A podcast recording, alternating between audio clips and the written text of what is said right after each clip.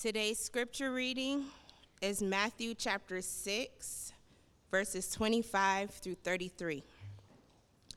Therefore, I tell you, do not be anxious about your life, what you will eat or what you will drink, nor about your body, what you will put on. Is not life more than food, and the body more than clothing? Look at the birds of the air. They neither sow nor reap nor gather into barns, and yet our heavenly Father feeds them. Are you not of more value than they? And which of you, by being anxious, can add a single hour to his span of life? And why are you anxious about clothing? Consider the lilies of the field, how they grow. They neither toil nor spin. Yet I tell you, even Solomon, in all of his glory, was not arrayed like one of these. But if God so clothes the grass of the field, which today is alive and tomorrow is thrown into the oven, will he not much more clothe you? O you of little faith. Therefore, do not be anxious, saying, What shall we eat, or what shall we drink, or what shall we wear? For the Gentiles seek after all these things, and your heavenly Father knows that you need them all. But seek first the kingdom of God and his righteousness, and all these things will be added to you. May the Lord add a blessing to the reading and the hearing of his word. Good morning, East Point Church. Uh, Happy New Year to you. Uh, it's great to see everyone here in uh, 2023. I pray that uh, you weren't up too late last night, and hopefully, we have enough energy and, and zest to, to lock in on God's word this morning. Uh, we have heard the word of the Lord preached. Uh, let us pray and ask the Lord for help as we dive into his word this morning. Dear Heavenly Father, we thank you for uh, for another year. We thank you for your faithful hand in guiding us through uh, 2022 into this new year. Father, we are here because we, we want Jesus to be the center of it all. We want Jesus to be the center of our, our lives, the center of our church, the center of our hearts. And so we're here this morning. We ask that you would, you would teach us. We pray Father, that you would use me. Would your, would your word speak, convict, heal, and set free? It's in Jesus' name we pray. Amen. So, as we start a new, uh, new year uh, here at East Point Church, I, I thought it would be good to examine a passage of Scripture that would encourage us to have the right priorities in this year. Uh, when we think of a new year, I believe there are primarily two ways we approach the turn of a new year. Some of us view the excitement of the new year as a mere myth. Those of us exhausted with the, with the endless New Year's resolutions and the tasks every year of, of putting together these plans, and by February and March, finding that our plans have failed, we just kind of give up and throw up our hands and say, There's nothing magical that happens when the calendar turns from December 31st to January 1st. And so those of this opinion would, would argue that uh, this New Year thing is, is nothing more than a myth. But the other and possibly more popular view on New Year's is that of motivation. A new year brings motivation, a fresh start, a clean slate, and new opportunities to make this year better than the one prior we have new motivation to lose those stubborn pounds, to, to spend less and get out of debt. And I would argue that there, is, uh, there are benefits to each side of this point of view. And so while it is true that nothing magical happened at midnight when the clock, when the calendar turned from December 31st to January 1st, nothing, you know, no, no, no stars shot across the sky, but at the same time, years and specifically a new year does have value. For what is a year anyway? A year is obviously a time, a measurement of time. It's important to know how old you are. If you're married, it's important to know how long you've been married. Uh, if you're working on a job or you own a business, it's, it's important to know how long you've, you've been at that work. And so a, a, new year can signal important milestones and transitions in our lives. For some of you, you will close a chapter of high school and begin a new chapter of college. So, as we contemplate the turn of the new year in relation to God, I believe the most important way to consider a new year is to think of years as measurements of God's faithfulness to us. Not only God's faithfulness, but your own faithfulness. Years sum up for us our faithfulness in our calling, our, our marriage, our education, etc., etc. So, as we consider this new year of 2023, you may be wondering why a passage on anxiety and worry. As we think over the last, at least the last three years since uh, the coronavirus and COVID 19, we should be more aware of the reality that with each new year comes new challenges. While a new year signals the dawn of new possibilities, there's an unpredictability that comes with each new year. For some of us, we may be walking into 2023 hoping for the best, but bracing ourselves for the worst. This reminds me of a, of a commercial about uh, Florida orange juice, where you have, this, you have this man sitting at his kitchen table, and surrounding him at his kitchen table are people representing all of the setbacks and hardships he's going to experience in his day. And so he has one gentleman that tells him, you're at 10 a.m., your tire's going to go flat, and you're going to have to walk through town to your job in the rain. His daughter is sitting at the table. She texts him to tell him that she is still uh, ignoring him. Um, there's another gentleman sitting to his, to his right that tells him that later on today your hard drive is going to crash and your laptop is going to be ruined. And so, to to all of this bad news, this guy is sitting there and he says, Well, at least I still have my orange juice. I love that commercial. And they did, they did several of them. Um, but the, the fact of the matter is that that's not the way life works. We don't get a detailed layout of everything that's going to happen uh, bad to us in 2023. And there's certainly problems that we, we may face this year that orange juice can't solve. And so, as we look into this passage this morning, uh, my aim is to encourage us that we can, impro- we can approach, we can embrace 2023 with faith and not fear. And so, as we look at this passage, I believe what we see here is the contrast of bondage versus freedom, slavery versus salvation. And so, first, let us examine the bondage of worry and anxiety this passage is, is part of Jesus' Sermon on the Mount. And so, as we, if you would go back to chapter 5, what you would find is that there's a consistent theme in these teachings of Jesus trying to get his audience to see the higher value of the kingdom of heaven over against the value of living uh, with your mind set on these things on earth.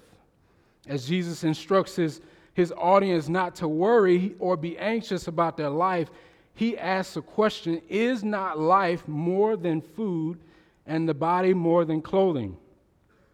In answering this question, I believe social media can be a helpful way to evaluate what we love in life. When you think about the things that we love to post and share about, food and clothing are always near the top. We love to show our new threads, our new shoes, and we love to post pictures of the places that we eat, the plate, how they set everything up.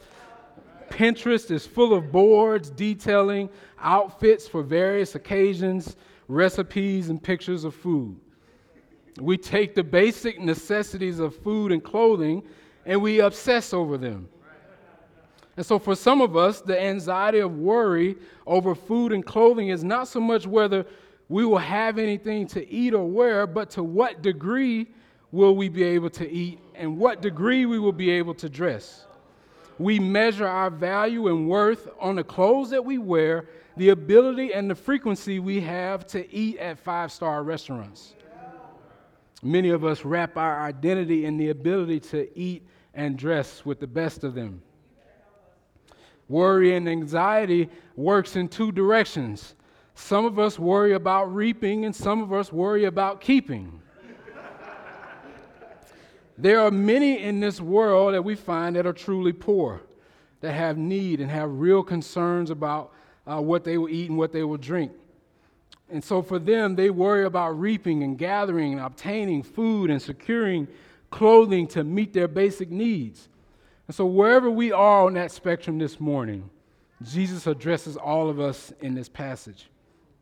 Whether you're worried about the quality of your food and clothing or whether you stress about lack and need, we all find ourselves at some point in bondage to anxiety and worry.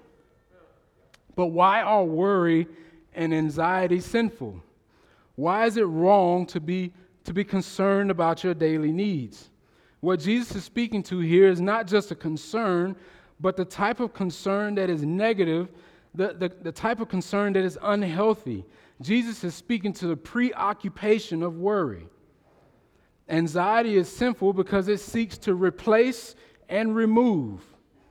Worry will have us removing our faith and replacing it with fear. Anxiety pre- preoccupies our minds, our actions, and our emotions with the desire of a particular thing or outcome. Worry tells us it's pointless to worship. Anxiety is sinful because it distracts us from God.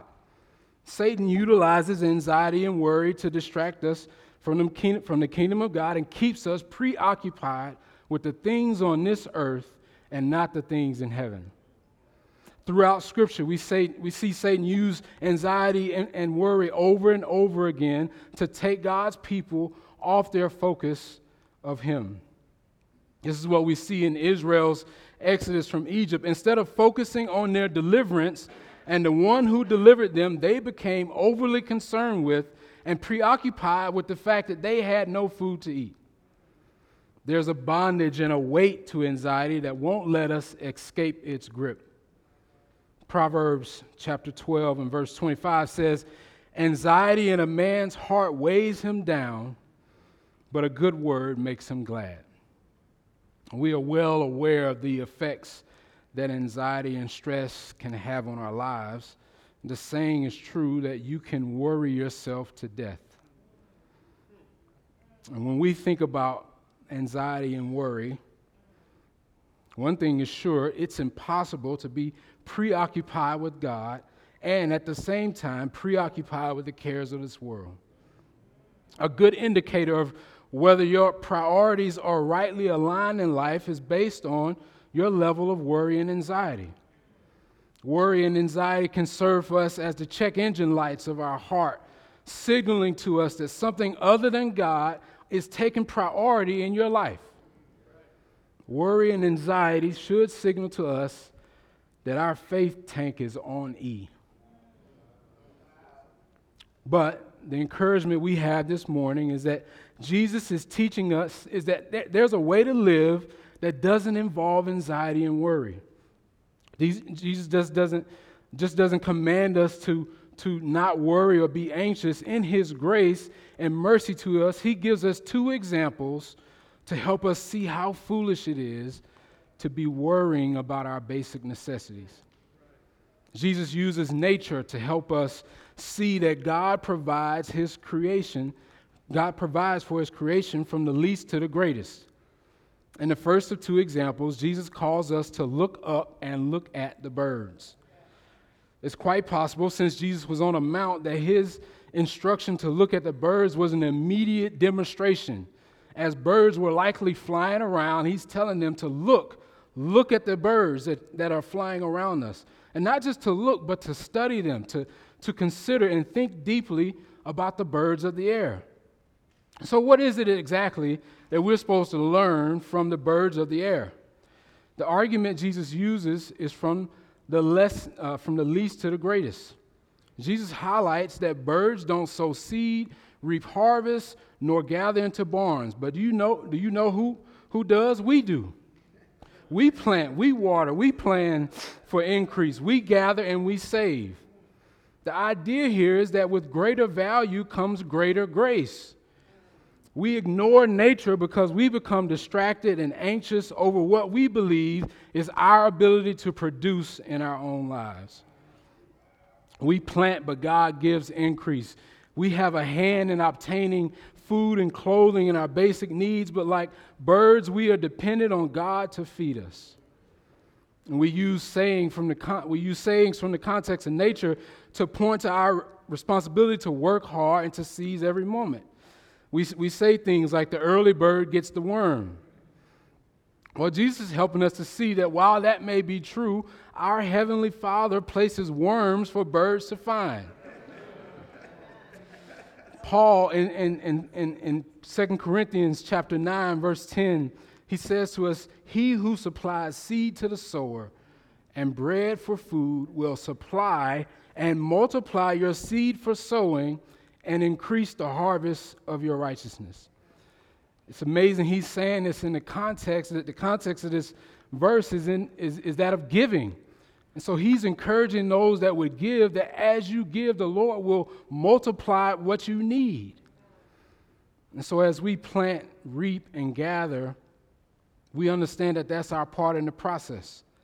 But how much more will God bless his children who labor for their food just, just as he feeds the birds who do not? And so in the second example, Jesus uses the second example he uses here kind of widens the comparison. When we think of flowers and trees, they can't even move. At least b- birds, we see they build nests, they hunt for food, they seek to protect themselves against predators. Flowers and trees don't even move, and yet our Father clothes them. And their lifespan is obviously typically shorter than ours, but yet God still feeds them. And so, what we see Jesus bringing to attention here is that we're actually the crown of God's creation. Now, to say that may, may make you feel a little, if you're like me, maybe some of y'all are kind of want to pump your fists like, yeah, you know, we the crown of God's creation.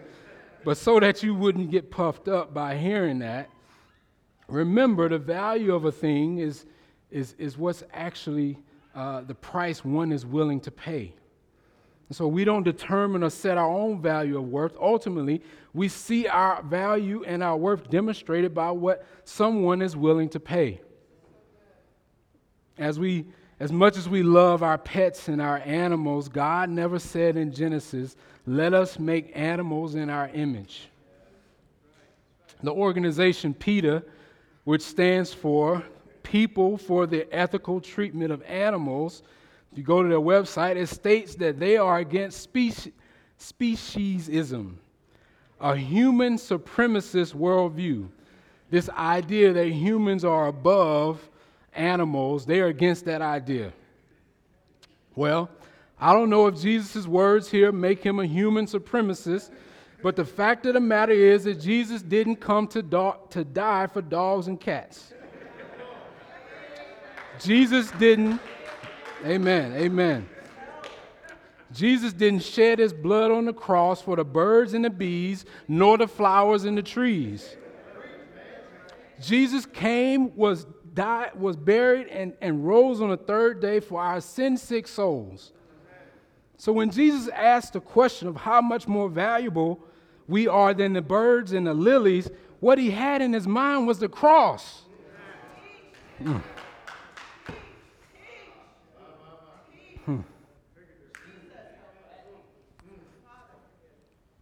Ahead of Jesus was the cross, where he would prove to us how much more valuable we are than birds and lilies. This is why Jesus can promise to us that if we would just seek the kingdom of God and his righteousness, all these things will be added. Because Jesus knows that he didn't have to come to the earth to put food on your table. Our Heavenly Father demonstrated that with Israel. God literally made it rain food down to Israel. Jesus didn't have to come and hang on the cross for you to have shoes on your feet. However, Jesus did have to come to save your soul. He could have stayed in heaven if all we needed was money, food, and clothing. Jesus came that we would have eternal life and that we would escape the wrath of God. This is the value of the gospel that Jesus would come down to provide for us what couldn't be provided from heaven. We might need to lose a few pounds, but the weight we truly need to lose, we could never get rid of on our own. The weight of our sin is impossible to remove without Jesus. You can get out of debt and become a billionaire, but you could never repay the debt we owe to our sin. Jesus came and faced the temptation of worry and anxiety in this world and overcame it, and he did not give, it, give in to it so that he might provide what we needed most salvation. Now, think about this. Consider this as we approach this new year. Think about how you might feel if you knew that this year was the year you would die. Would you be celebrating and popping bottles of champagne? This was Jesus' reality. Regardless of how the calendar was situated, Jesus knew each year into his ministry, it's coming. And when that final year came, when that new year approached him, he knew this is the year. This is the year that I would go to the cross. And what we see Jesus doing, he faced it. And how did he face this? By seeking the kingdom of God.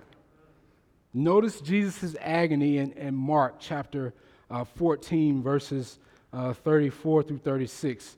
Jesus models for us here how we are to deal with the stresses and anxieties of life. So, to be clear, I'm not saying that Jesus uh, is, is, is here sinning and worry and anxiety. Jesus is not preoccupied with his death, but yet he takes these things to the Lord. And so, Mark 14, 34 through 36, he says, My soul is very sorrowful, even to death. Moving on to verse 36, he says, Abba, Father, all things are possible for you. Remove this cup from me, yet not what I will, but what you will. Jesus here is experiencing the weight of sin of, the sins of the world, and yet he did not give in. He entrusted himself to the Father. And just because Jesus got up from that situation and moved on to the cross doesn't mean that the weight got any lighter. He carried that weight to the cross. With every step, he's continuing to embrace and entrust himself to the Father. Where, where I grew up, I'm sure you've, you've heard this, this phrase or people talk like this often. You, you might hear people say, Man, you are worried about the wrong thing. I think essentially this is what Jesus is, is, is, get, is trying to get them to see. If you are worried about whether you will eat, whether, whether, what you will drink, what house you will buy or sell, Jesus says to you this morning, you are worried about the wrong things. There is something greater that we ought to give our attention to. And what Jesus is pointing to is that the kingdom of God is the one thing we ought to be preoccupied with. And so, as Jesus concludes his message, he, reiter- he reiterates that instead of worrying about the things of this world, we need to be focused on the things above, those things that pertain to the kingdom of God. Jesus brings up the fact that Gentiles worry about food and clothing and drink and what they will wear. And Jesus using, uh, using the Gentiles here, it, it cuts two different ways. First off, Jews in no way saw themselves to be like Gentiles. They went to great lengths and had laws against even eating with Gentiles. And so, for Jesus to mention that Gentiles worried about the necessities to life, uh, necessities of life, was to to basically lump them together and say, "You who think you are so different from the Gentiles, you are no different than they are." And in another sense, and maybe a spiritual sense, Gentiles here represent those who do not know God. After all, it was the people of Israel that God saved and delivered from Egypt. It was Israel that had the laws and the prophets. So Jesus' point here uh, is, is that when you find yourself distracted, preoccupied, stressed out, and worried about the basic necessities of life, you are living like someone who doesn't know God. Or you have decided to take God out of the equation. So think about the ways, some of the ways we talk about worry and how we express ourselves. I don't know about you, but I've never heard anyone say, I'm worried that God won't have enough to pay the bills this month. How many times have you heard someone say, I don't know if God will be able to fill in the blank? We don't speak that way. What we say is, I don't know if I will be able to we put I, we put ourselves in those situations because we've removed God from the conversation. And so perhaps it'd be helpful the next time you find yourself worrying, try substituting your Heavenly Father into your worry and doubt. Then you might find out how unreasonable it is for you to be worrying about that thing.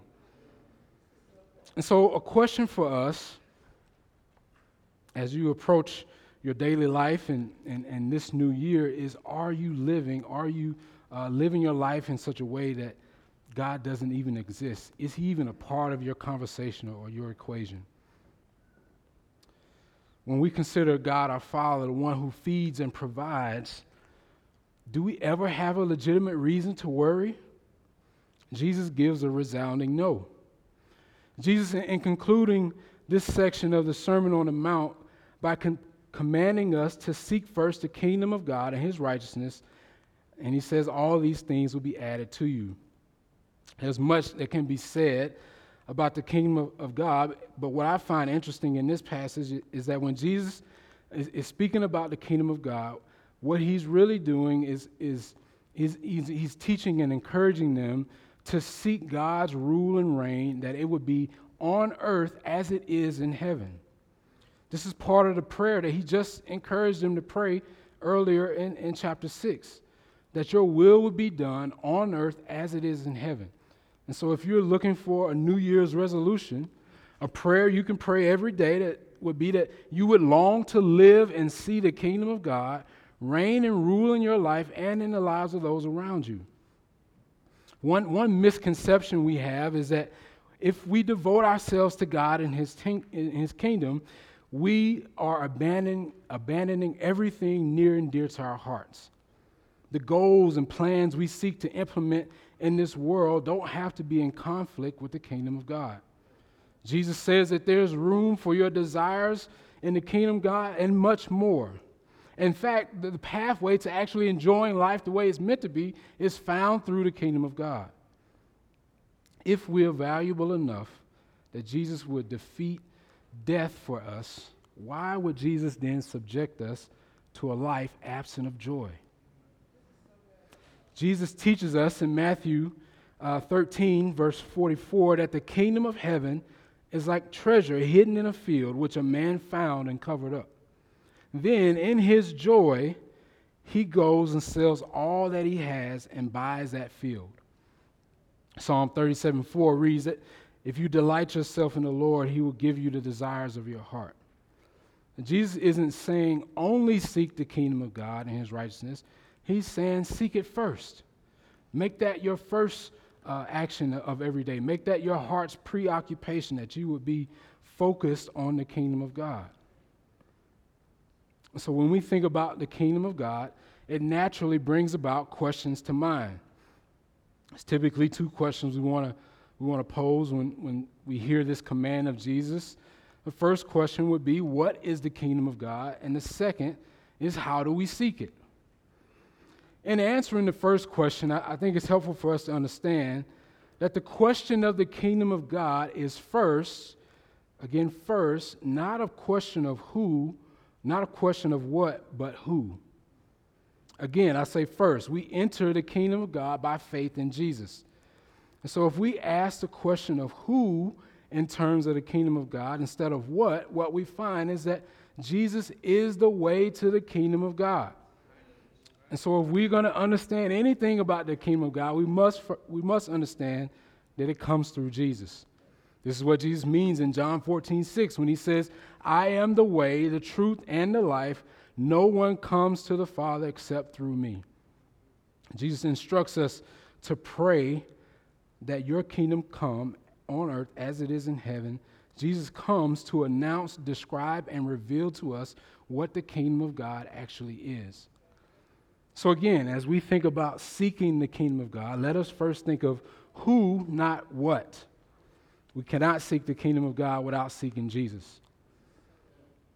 So, in the second question, you think about okay, how? Okay, I'm, I'm, this is a new year. I'm ready to, to, to get spiritually you know, devoted and, and motivated, and you're telling me seek the kingdom of God.